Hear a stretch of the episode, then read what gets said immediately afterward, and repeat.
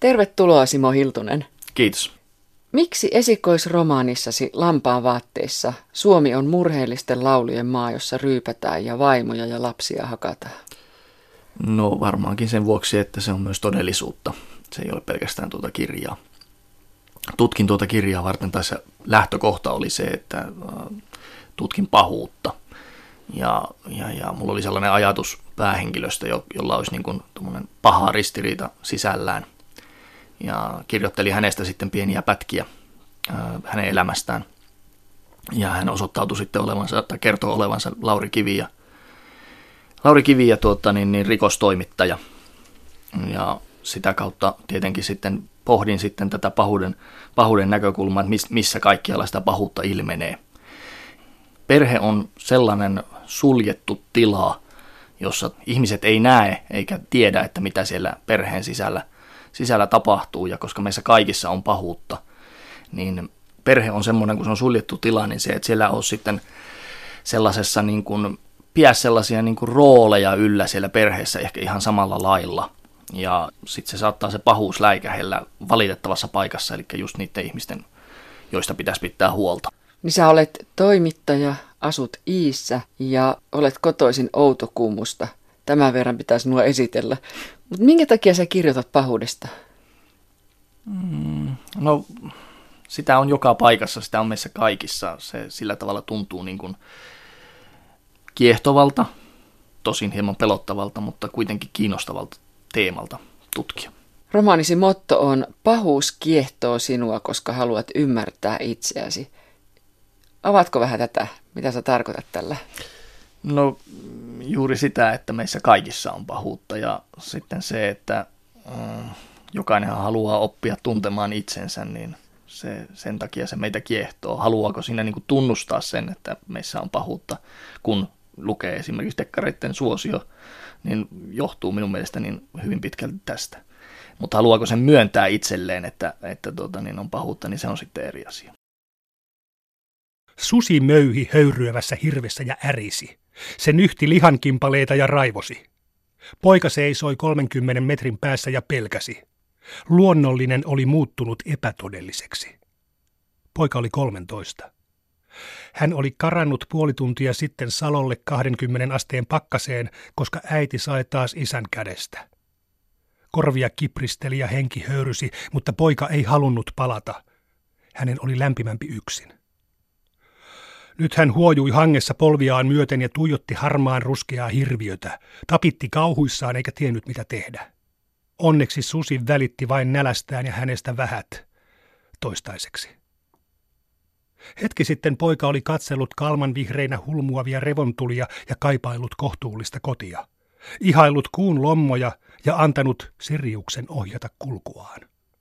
Hän oli vaeltanut erämaahan ja nauttinut täydellisestä hiljaisuudesta, joka särkyi, kun koko korpi päätti tulla luo. Sieltä se ainakin tuntui. Puut huojuivat ja rutisivat, eläimellisiä ääniä kierteli niskavilloissa ja lumipöllysi. Romaanissasi on raju alku. 13-vuotias poika on painut raakaa isänsä pakkaseen luonnon armoille ja joutuu taisteluun suden kanssa. Hän voittaa suden ja samalla suden tappajasta tulee mielestään susi. Sinun kirjassasi ihminen on siis pohjimmiltaan peto. Joo, kyllä. Tuo on hyvä analyysi siitä, että kyllä se minun mielestä juuri näin on. Se on juuri sitä osa sitä pahuutta, että tuossahan susi on niin kuin mytologisesti pohdittu tai olen pohtinut sitä sellaista mytologista näkökulmasta, että kaikessa kansantaruissa ja muissa, niin se on sellainen pahuuden ilmentymä. Yksinäinen susi etenkin, niin se on sellainen pelottava ja on sudenhetkiä ja muita vastaavan kaltaisia tämmöisiä termejä, jotka viittaa siihen. Oliko sulla muita vaihtoehtoja sitten, kun ottaa esimerkiksi susi tähän? Että mistä se tuli lopulta?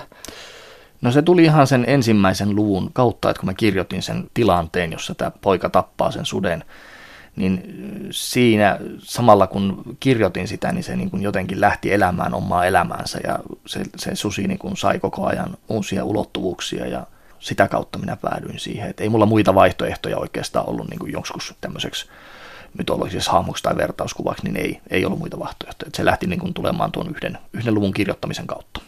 Kun taustoitit romaniasi, kävit läpi kaikki mahdolliset perhesurmista kirjoitetut jutut, tai ainakin hyvin paljon luit perhesurmista kirjoitettuja juttuja. Miten se vaikutti sinuun? No ensi alkuun se oli, mä lähdin niin kuin tutkimaan sitä, tietenkin sitä pahuutta ja tämä perhesurma oli semmoinen hyvin järkevä tai jotenkin semmoinen niin kuin äärimmäinen pahuuden ilmentymä. Ja niin lähdin tutkimaan siitä syystä sitä. Ja ensi alkuun kun niitä luki, niin olihan se vähän ahdistavaa, tai ei vähänkään, mutta aika paljonkin ahdistavaa, masentavaakin, mutta sitten jonkin aikaa, kun niitä oli lukenut, niin sitä rupesi kuitenkin tutkimaan niin kuin analyyttisesti, että pyrki siihen, että millä tavalla se mahdollisimman hyvin nämä asiat niin kuin voisi käyttää tarinassa niin, että voisi käsitellä tuota hyvin vaikeaa ja painavaa asiaa. Että se kysymys siitä, että miksi, niin sehän se kaikkein olennaisin ja siihen, siihen sillä tavalla niin kuin yritti hakea vastausta tai ei ehkä tiesi jo lähtiessään, että vastausta siihen ei tule saamaan, mutta jotenkin ymmärtäisi jotakin asioita paremmin, niin se oli se tavoite. Niin, ymmärtää, hyväksyä, kun tätä pohdit kirjassasi, niin miten sä suhtaudut oikeassa elämässä tapahtuneisiin perhesurmiin? No, en minä niitä missään tapauksessa tietenkään hyväksy, mutta en oikeastaan vielä koe edes ymmärtäväni sitä niin kuin tarpeeksi hyvin. Et niissä on samanlaisia piirteitä. Jotakin tapahtuu päässä sellaista, mitä normaalisti ei tapahdu, ja sen takia tietenkin siihen on vaikea päästä niin kuin, niin kuin tutustumaan niin hyvin, että pystyisi sanomaan, että ymmärtäisi. Kirjassasi rikostoimittaja Lauri Kivi ryhtyy tekemään juttua perhesurmista. Hän ei puhu kuitenkaan perhesurmista, vaan perhemurhista. Joo, kyllä. Että se perhesurma sanana on mulla särähtänyt itselläni – itselläni niin tota, ihan alusta saakka. Minusta se on jotenkin, niin kun, kun ekan kerran kuulin, niin se on jotenkin liian kevyt tai semmoinen lapsekas, että sinne surma-sanaan liittyy jotain sellaista niin kuin sattumanvarasta vahinkoa ja niin edelleen. Ja vaikka näissä varmasti on osassa niin sellaista niin kuin ei niin harkitsevaa näissä teoissa, että ne ei ole niin kuin harkittuja välttämättä niin kuin pitkällä aikavälillä, vaan voi olla nopeitakin, nopeitakin päätöksiä – niin siitä huolimatta niin se surma ei minusta, se on, se on niin vakava teko, että, että tota, ei se surmasanana oikein päde. Että se murha on siihen huomattavasti parempi. En ole siihen tyytyväinen, minusta se on vielä jotenkin murhankin ylä, niin kuin murhaakin vakavampi teko, mutta tota, en parempaa sanaa keksinyt. Niin sä itsekin käytät sitä perhemurhaa? Kyllä, mä käytän sitä. Niin kuin, se saattaa joskus lipsahtaa vaan sen takia, että, että sitä muut käyttää, mutta tota, kyllä mä niin kuin perhemurhista puhun aina. Voiko ajatella, että se on niin vakava asia, että sitä kierretään tuota kautta, että puhutaan perhesurmista? Mä oon melkein vakuuttunut, että se on juuri noin, että siinä, siinä niin kuin jotenkin pehmennetään sitä asiaa. Semmoinen mielikuva mulla tulee, kun sitä sanaa käytetään. Kirjoitat laiminlyödyistä lapsista ja kerrot, että 17 000 lasta on sijoitettuna kotinsa ulkopuolelle ja kerrot myös siitä, miten hieman alle parikymppisten nuorten miesten vakavat väkivaltarikokset ovat kaksinkertaistuneet viimeisten 30 vuoden aikana. Mitä luulet, miksi? Varmaan tätäkin olet joutunut pohtimaan. No joo, kyllähän sitä tietenkin pohtii, että mistä, mistä johtuu se, että niin tuommoiset ääriteot on lisääntyneet. Mulla ei sillä tavalla suoraa vastausta ole. Jos perhemurhista ajatellaan, niin niitä oli 60-luvulla enemmän kuin mitä niitä on ollut 2000-luvulla. Että 2011 lopussa ja 2012 oli semmoinen iso piikki, että siinä oli 12 tapausta niin kuin hyvin lyhyellä aikavälillä. Et se, oli, se oli sellainen niin kuin pätkä, mutta se oli ennemminkin tuommoinen niin poikkeussäännöstä, että muutenhan niitä ei ole kovin paljon ollut. Että, se, että mistä, mistä tämmöisten niin kuin aggressioiden lisääntyminen johtuu, niin ei mulla siihen suoraa vastausta ole, mutta että jotenkin nykyajassa, en tiedä liittyykö se jotenkin niin kuin, liittyykö se jotenkin esimerkiksi siihen, että me ei olla suorassa kontaktissa niin paljon toisten ihmisten kanssa kuin mitä on oltu aikaisemmin. Tekniikka on tullut väliin, että se semmoinen sosiaalinen kanssakäyminen niin tuntuu purkautuvan niin kuin jonkunlaisena raivona liikenteessä tai netissä niin kovin helposti. Niin tässähän on yksi sellainen kohta, missä kirjoitat tienraivosta. Kerro siitä. Joo, siinä on, on sellainen itse asiassa parikin kohtaa, jossa mä sivuan sitä, mutta tuota, että tiellä ja liikenteessä sä oot semmoisessa metalliastiassa liikkumassa ihmisille täysin luonnotonta vauhtia. Mä jotenkin uskon, että se liikenteessä se raivon purkaantuminen johtuu osittain siitä, että se on koko ajan pienessä vaarassa, vaikka et sitä sillä tavalla ajattele ja se on hyvin niin kuin meille tavallinen tapa, tapa liikkua ja olla autossa, mutta siinä on sellainen jokin, jokin tietty luonnottomuus, joka sitten tietysti purkaantuu, jos joku vaarantaa sinun tai jonkun muun hengen niin hyvin helposti. Sinun kirjassasi kaikki perhemurhat tapahtuvat kulissien takana. On tavallinen omakotitaloalue, siisti julkisivu, on perhe, jossa kaikki näyttää olevan kaikin tavoin onnellista. Miten tuollaisessa idyllissä niin kamalaa voi tapahtua? Sepä se on se olennainen kysymys, että siihen mulla ei selkeää vastausta ole, mutta että se, se perhe on semmoinen, että se usein on kulissin takana. Että niin kuin sanoin, niin se on sellainen suljettu tila, jossa, johon muut ei välttämättä pääse eikä tiedä sitä dynamiikkaa, mikä siellä perheen sisällä on. Et, et sitä, se on niin kuin ulkopuolelle saattaa näyttää ihan hyvältä ja niin kuin toimivalta, mutta sitä se ei välttämättä sitten aina ole. Niin kuin sä oot nyt lukenut paljon tähän liittyvää aineistoa, mm. niin vastausta ei tule siitä Vasta- huolimatta. Vastausta ei tule. Se, mikä tuossa niin kuin, että yleensähän perhemurhat ei tapahdu alkoholin vaikutuksen alasena, että semmoisen ne on lähes aina niin kuin selvinpäin tehtyjä tekoja. Selvinpäin on tietysti sitten oma, omanlainen käsityksensä, ei, ei minkään ainevaikutuksen alasena, koska kyllä siellä päässä jotakin muuta on sitten todennäköisesti tapahtunut, jos, jos tuohon päädytään. Et, et, sillä tavalla se, että se tapahtuu kulissien takana, niin on ymmärrettävä. Niin Laurin mielestä pahimmat perhesurmaajat piileskelevät lampaiden vaatteissa. Mm-hmm. Se on juuri noin, eli siellä, juuri siellä kulissien takana, että ei, muut ei näe, siihen on vaikea puuttua ja, ja tota, niin kuin päästä, päästä käsiksi ja vaikuttamaan ennen kuin jotain lopullista tapahtuu. Oliko sulla mitään käsitystä siitä, Simo Hiltunen, että minkä takia isä on yleensä se, joka tappaa? No tuo on hyvä kysymys. Yleensä niin, että jos siinä perhemurhassa niin kuin menee koko perhe, niin silloin se on yleensä tota, niin kuin isä, joka sen tekee. Niitä ei ihan yksittäinen tapaus taitaa olla, jos en väärin muista. Nyt en pysty sanomaan, että milloin se oli, että nainen oli tehnyt näin. Mutta sitten jos niin kuin, lapsia menee, että ei, ei mene puoliso eikä välttämättä itsekään mukana, niin silloin, silloin naiset ovat, tekevät niistä merkittävän osan, ja mitä nuorempia lapset on, niin sitä todennäköisemmin murhaaja on äiti. Et vanhempia lapsia sitten on isä yleensä sitten se tekijä, että ei se pelkästään ole niin, että ne ovat miehiä. Mutta sitten tietysti jos koko perhe menee, niin silloin ne ovat miehiä yleensä. Toimittaja Lauri kirjoittaa avoimen kirjeen perhesurmaajille. Otsikko on Aloittakaa hyvänen aika itsestänne. Ja Lauri menee kirjeessään ihan historiaan asti. Hitlerin bunkkeri vuonna 1945, kun Magda Goebbels tappoi kuusi lastaan ja sitten vanhemmat tappoivat itsensä. Minkä takia niin kauas historiaa? Miksi sieltä kaivellaan? Mä halusin löytää sille sellaisen niin kuin, uh, verrattavan tilanteen, joka on niin kuin hivenen yllättävä ja se, että se niin kuin ilmenee tämmöisiä asioita muuallakin. Toki se on niin kuin hyvin äärelleen viety, mutta niin kuin halusin ravistella siinä ja Lauri varmasti halusi ravistella lukijaa siitä, että tämmöistä on niin kuin monella lailla ja monessa tavassa. Kirjoitat myös siitä, miten tutkimuksen mukaan monet tekijät olivat etsineet aiheeseen liittyvää materiaalia tiedotusvälineistä ennen tekoa. Tämä kylmäs maa jotenkin, tiedätkö tämä, että he ovat tosiaan vakaasti harkinneet ilmeisesti, valmistautuneet tähän tekonsa. Mm. Osa näin, että ne on niin kuin jollain lailla, jollain lailla ainakin olleet kiinnostuneita, että se, että lienee selvää, että silloin 2012 niin jonkinlaista matkimista tapahtui, koska niitä oli niin monta putkeen. Mutta se, että pitäisikö niistä sitten kertoa tai olla kertomatta näistä tapahtumista, niin minä olen sitä mieltä, että se on niin kuin tiedon välityksen tehtävä, niin välittää tietoa asioista. Ei niillä, ei niillä pitäisi mässäillä, mutta että kertoa, kertoa tämmöisistä tapahtumista, koska niihin ei yksinkertaisesti ole mitään mahdollisuutta päästä väliin, jos ne ikään kuin lakastaa maton alle. Laurihan miettii toimittajan moraalia, mm. mitä hän voi kirjoittaa, mitä ei. Kuinka paljon sinä olet lukenut ihan asiallisia kirjoituksia perhemurhista?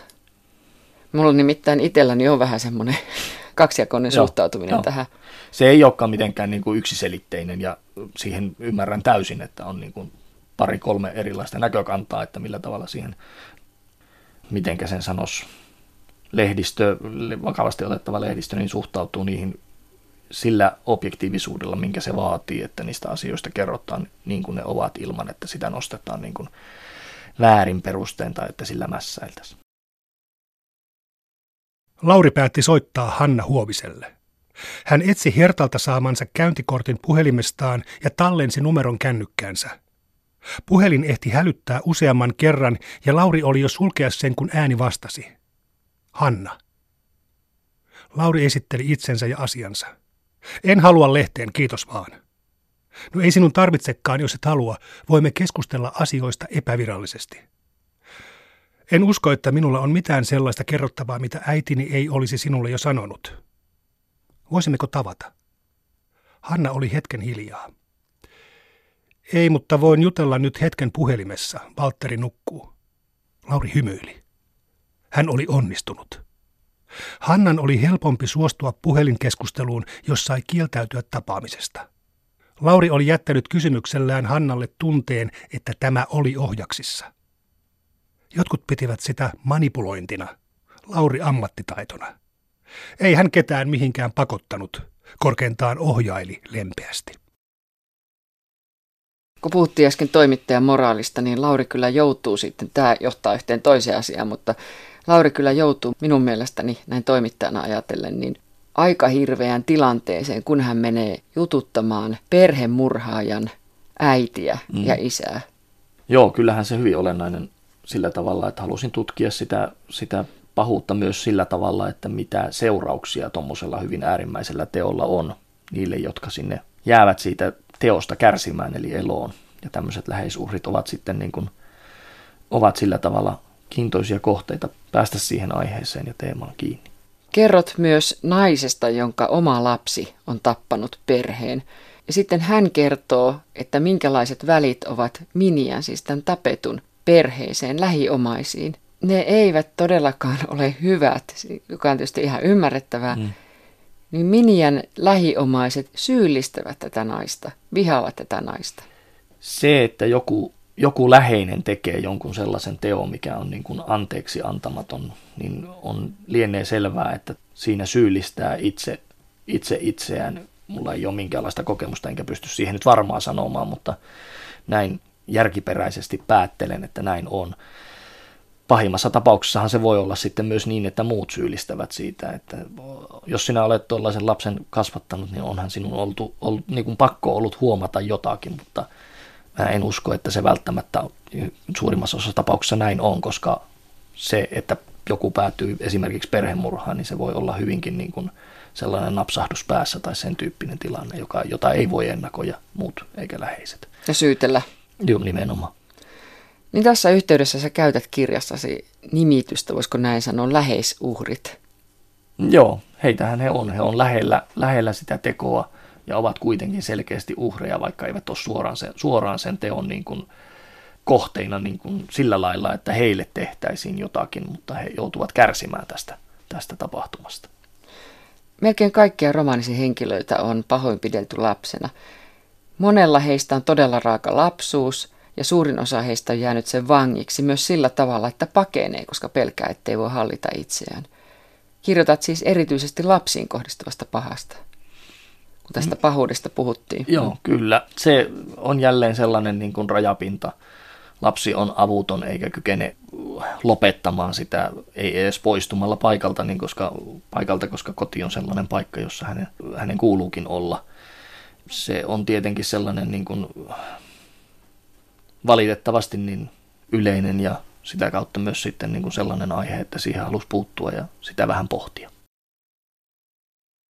Lauri heräsi sairaalasta haulikon vahinkolaukauksen vammauttamana. Niin oli äijä hoitohenkilökunnalle valehdellut.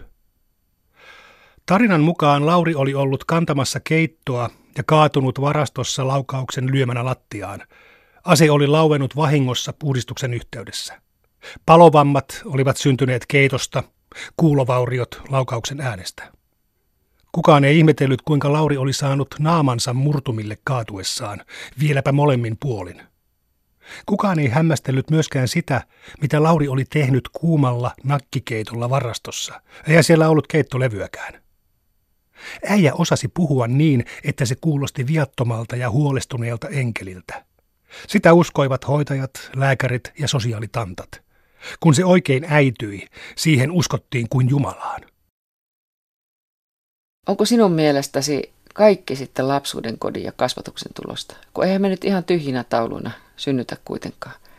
Annoin tässä vastauksen valmiiksi, itse ajattelin. No joo, mutta siis näinhän se, näinhän se on. Siis kyllähän se nyt, jos kääntää ton asian, niin eihän jokaisesta pahoinpidelystä tule pahoinpitelijää, eikä, eikä se sillä tavalla niin kuin seuraa välttämättä mukana, että ei me olla tyhjiä tauluja ja totta kai meillä on omat geeniperimämme, jotka vaikuttavat asioihin ja niin edelleen, mutta kyllähän sillä valtava vaikutus on, että millä, minkälaisen lapsuuden elät, että minkälainen identiteetti ja persona sinusta kasvaa, tai minkälainen identiteetti sinulle kasvaa ja minkälainen persona sinusta tulee. Rinnasta tällä tavalla ihmisen suteen. Kyllä susi pentunsa ulvomaan opettaa. Susi syntyy maailmaan sinisilmäisenä. Vasta kun pentu kasvaa, sen silmiin hiipii keltainen peto – ja sitten vielä näin, että varhainen pentuvaihe on tärkeä hermoratojen muodostumiselle ja siihen vaikuttavat pentujen kokemukset äitinsä ja sisarustensa kanssa. Mm, se on juuri noin, eli kuten sanoin, niin ei kuitenkaan olla ihan täysin tyhjiä tauluja, mutta valtava merkitys sillä on, että minkälaisen kasvatuksen ja kohtelun sinä lapsuudessa saat. Mutta tässä on eräs, jolla on mielestä ollut todella onnellinen lapsuuden koti, ja myöhemmin paljastuu, että hänkin on pahoinpidellyt lastaan. Joo, niin se, niin kuin ei jatkumo väkivallassa välttämättä jatku, niin ei myöskin se voi ikään kuin tulla, tulla jotakin muuta kautta kuin sen oman kasvatuksen seurauksena. Väkivaltaan tarttuu moni ihminen, joka ei välttämättä ole sitä itse, itse kokenut. Se on osa sitä minun ajatusta siitä, mikä nyt ei ole tietenkään mitenkään uniikki ajatus, että jokaisessa meissä on pahuutta. Toisista se läikähtää esiin voimakkaammin ja toisista heikommin. Kirjassasi on paljon sukupolvelta toiselle jatkuvaa pahaa. Onko sellainen ihminen mielestäsi syyllinen pahoihin tekoihinsa, joka ei osaa katkaista pahan ketjua? Öö, on. Jokainen tekee itse valintansa. Että se on minusta selkeää, että jokainen täysi-ikäinen ihminen pystyy valitsemaan, että käyttääkö väkivaltaa keinona ratkaista jokin tilanne vai ei. Et kyllä se minusta niin kuin ihan puhtaasti oma valinta on kuitenkin loppupeleissä. Niin Laurin, tämän päähenkilön vanhemmat ryyppäsivät, eivätkä aina muistaneet ruokkia Lauria ja hänen veljään. Ja nämä näkivät kuinka, ja kuulivat, kuinka isä pieksi äitiä. Monesti äiti ryhtyi sijaiskärsijäksi suojellakseen poikiaan.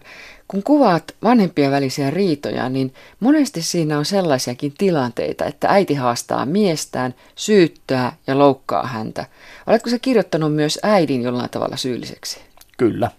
Se on ihan minusta yksi selitteistä, että äitikin tekee valintoja, jotka, joista varmasti niin kuin kokemuksen perusteella osaa päätellä, että mitä tästä seuraa, jos tätä suutaan tässä jatkuvasti soittaa. Mä en missään nimessä sano, että se suunsoittaja on siinä niin kuin se on, olisi niin kuin pääsyyllinen siihen tapahtumaan. Kyllä jokainen, joka nyrkkiä heiluttaa, on kuitenkin se, joka nyrkkiä heiluttaa.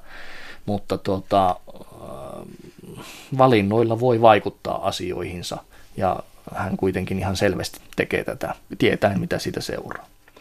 Lauri on pelännyt itseään niin paljon, näin mä ymmärsin ainakin, että on jättänyt perheensä ja hän on mielestään pelastanut tällä tavalla perheensä. Lauri kysyy itseltään, että, tai sanoo itselleen, että pahuus oli valinta, mutta oliko hyvässä tarkoituksessa tehty väärä valinta pahuutta?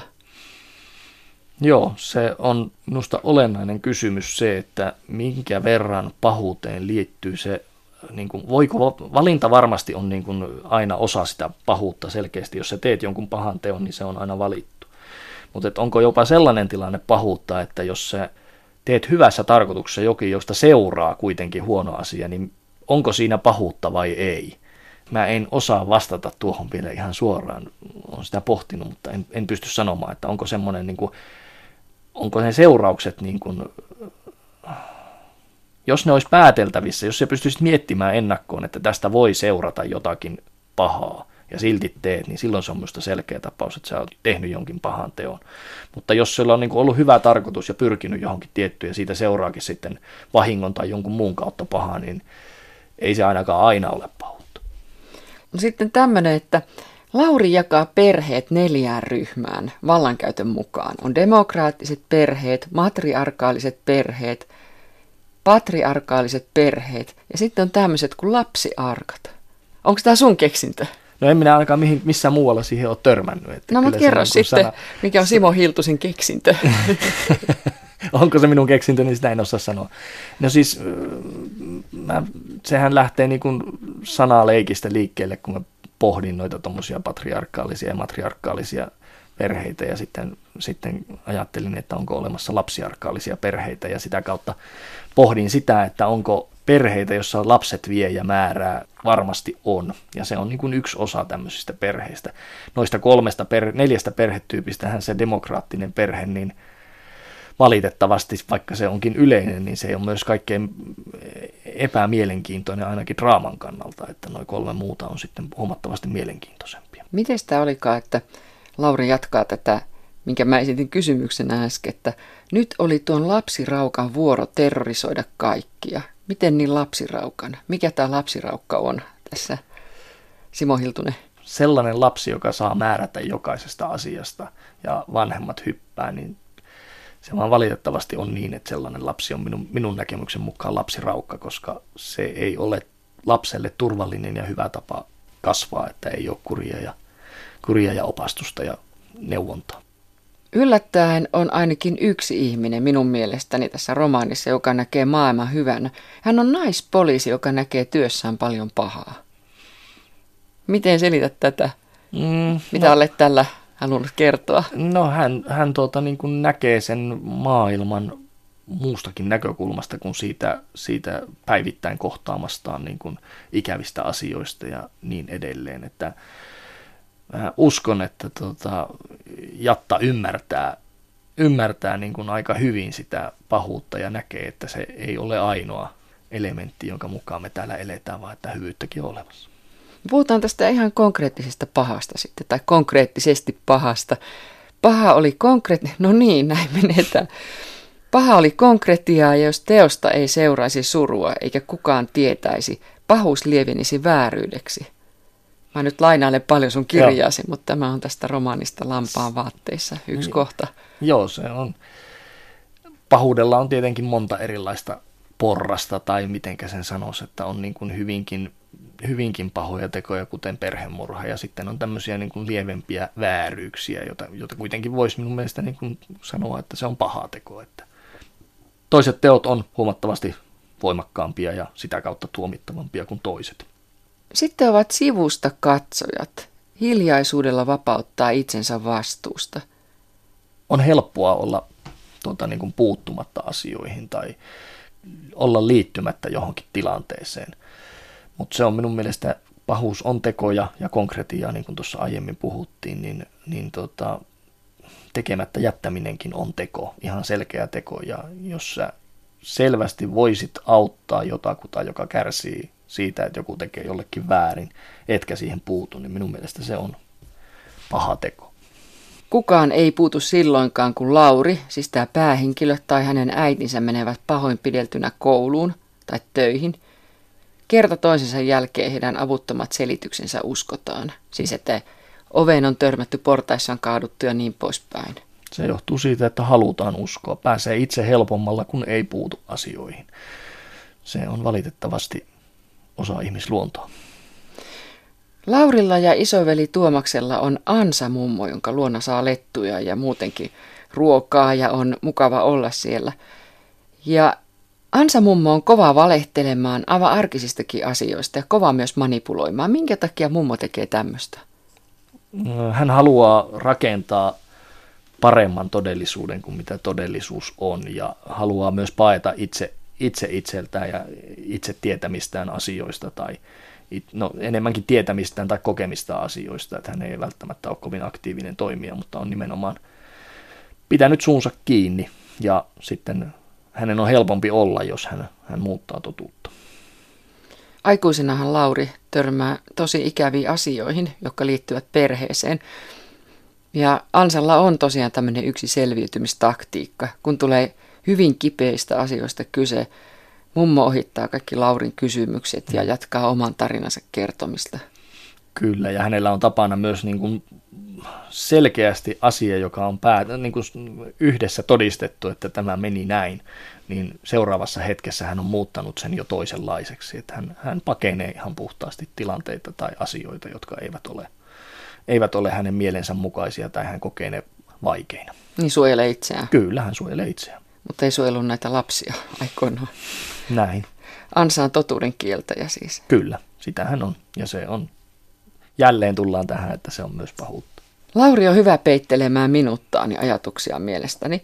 Miten hän mukaan eroaa Ansa mummusta? No hänen tapansa paeta asioita on enemmänkin sisäinen, kun taas Ansamummolla se on ulkoinen. Että Ansamummo lähestyy siihen sitä kautta, että hän niin kuin ulkoisesti, ulkoisesti ajattelee, että, että tuota, kun hän vie ulospäin, muutkin pitäisi saada niin kuin uskomaan tähän totuuteen. Lauri tekee sen tietoisesti, hän sulkee tietyn osan itsestään pois, eikä näytä sitä kenellekään. Mutta se, minkä hän näyttää ulospäin, niin on aika suora ja totuudenmukaista. Kostosta. Se on kostajan mielestä metsästystä. No jonkin, ei, ei varmaan kaikki kostajat niin kuin metsästä, mutta tässä tapauksessa niin, niin tota, se, että lähtee sille tielle, että ikään kuin itse rankaisee jonkin teon, teon niin kuin omiin käsin ja etsii tämän henkilön, jolle tämä kosto pitää toimittaa, niin kyllähän siinä paljon metsästyksen piirteitä sillä tavalla on. Pahin näistä henkilöistä, jolla on tämä kosto mielessään ehkä kaikkein eniten, niin hän on mielestään ylivertainen. Hänellä on mielestään oikeutta käyttää valtaa toisiin ihmisiin. Mm. Mikä tekee hänestä sitten ylivertaisen? No hän kuvittelee, että hän on niin älykäs, että hän ymmärtää maailmaa ja todellisuutta niin paljon paremmin kuin muut, että hän pystyy tekemään päätöksiä toisten puolesta. Se varmaan on se ydin siinä, että minkä takia hän kokee, että hänellä on mahdollisuus ja oikeus tehdä näin. He ovat usein sellaisia niin kuin älykkäitä on nimenomaan, eivät viisaita, vaan älykkäitä, että siinä on selkeä ero, ero että tota, he ja tiedostavat sen, että heillä niin kuin leikkaaja ovat teräviä. Se, se liittyy osittain siihen yliminään. Se, se kehittyy sellainen, kun huomaa useissa tilanteissa ymmärtämänsä asioita paremmin, niin se voi hyvin helposti kehittyä ihmiselle, jos hän ei ole tarkkana. Vaikka ei olisikaan tarkkana, niin eihän kaikista älykkäistä ihmisistä tule tuommoista. Ei missään nimessä. Että se liittyy tietenkin sitten taas, niin kuin voi liittyä geeni niin kuin tämmöiseen perimään tai sitten saatuun kohteluun, että lapsuudessa, jos olet jatkuvasti saanut huonoa kohtelua, oli se sitten koulutovereilta tai perheestä, kotiin vanhemmilta, niin sitä varmasti niin kuin helposti kompensoi, koska ymmärtää asioita, ei koe, että, hänellä että tämä oli minulle oikeutettua. Kokea tämä asia niin kuin se oli, se, sitä haluaa sillä tavalla, niin kuin, siihen liittyy tietty semmoinen kuvitelma oikeudenmukaisuudesta. Yksi vanha mies sanoo, ettei onnea olekaan. Se on vain osaamisen tuoma mahdollisuus iloiselle sattumalle – aika synkästi sanottu. Niin, niin tuossa tietenkin en tarkoita sitä, että onnellisuutta, vaan se onni, eli sellainen tilanne ja tapahtuma, joka niin kuin on onnekas, niin sellaisessa tilanteessa ne, ne, tuota, niin kuin, ne, niitä sattuu useammin sellaisille henkilöille, jotka osaavat asiansa, miten hän sanoisi. Sellainen pelaaja, joka tota, jääkiekossa osaa tehdä, osaa tehdä asioita ja on hyvä maalintekijä, niin hänellä on myös paljon onnea usein. Että se, se, että osaa viedä asioita pitkälle, niin siihen sitten ikään kuin luo sitä onnea. Minkä takia sä kirjoitat, Simo Hiltunen, uskonnosta paljon tässä romaanissa?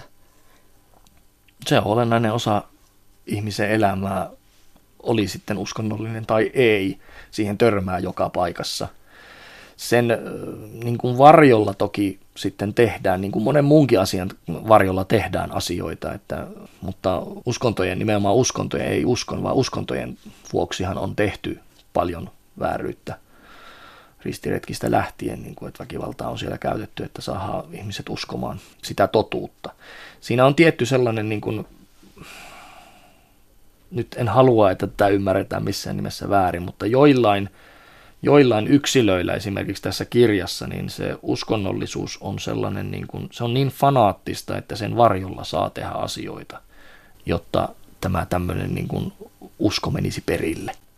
Väkivallan tekijällä on pahuutta tutkineen Roy Baumeisterin mukaan motiivina hyöty, kosto, loukattu oman arvon tunto tai idealismi. Näin kirjoitat romaanissasi Simo Hiltunen. Joo, toi on, en nyt sano, että välttämättä olisin tismalleen samaa mieltä, että vain nämä neljä asiaa, mutta kyllä jos niitä niin kuin sillä tavalla pohtii, niin joku noista neljästä hyvin usein sinne tulee. Äsken puhuttiin uskonnosta, se on sitä idealismia ja niin edelleen, että kyllä noista, noilla, noilla jo pääsee pitkälle, jos pohtii sitä, että miksi väkivallan tekoihin päädytään. Kirjasi ihan lopussa kirjoitat tästä esikoisromaanistasi Lampaan vaatteissa, että se on kolkko ja julmakin, toivottavasti kuitenkin myös lohdullinen. Sä hymyilet siellä jo. Valitettavasti elämä vain on toisinaan vielä taruakin kammottavampaa. Tämä on aika synkkä näkemys. Niin, on, onneksi siellä, ja minä uskon, että siinä kirjassa on kuitenkin se toivon pilkahdus, että jokainen itse voi valita, tekeekö tekoja vai ei, ja vaikka olisi miten lohduton lapsuus, niin pystyy itse päättämään, että tekeekö jonkun asian, minkä ehkä haluaisi tehdä, mutta ei siitä huolimatta sitten päättää, että se ei ole hyväksi ympäristölle tai minulle.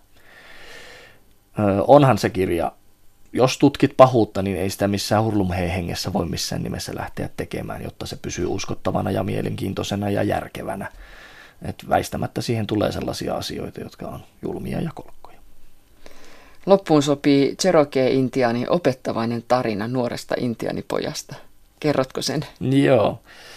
No se on, se on siis tarina, tarina jossa tota, niin nuori poika menee, en nyt kerro sitä juuri niin kuin se kirjassa menee, en, en sitä muista nyt sanatarkasti tietenkään. No ei tarvitse. Joo, joo.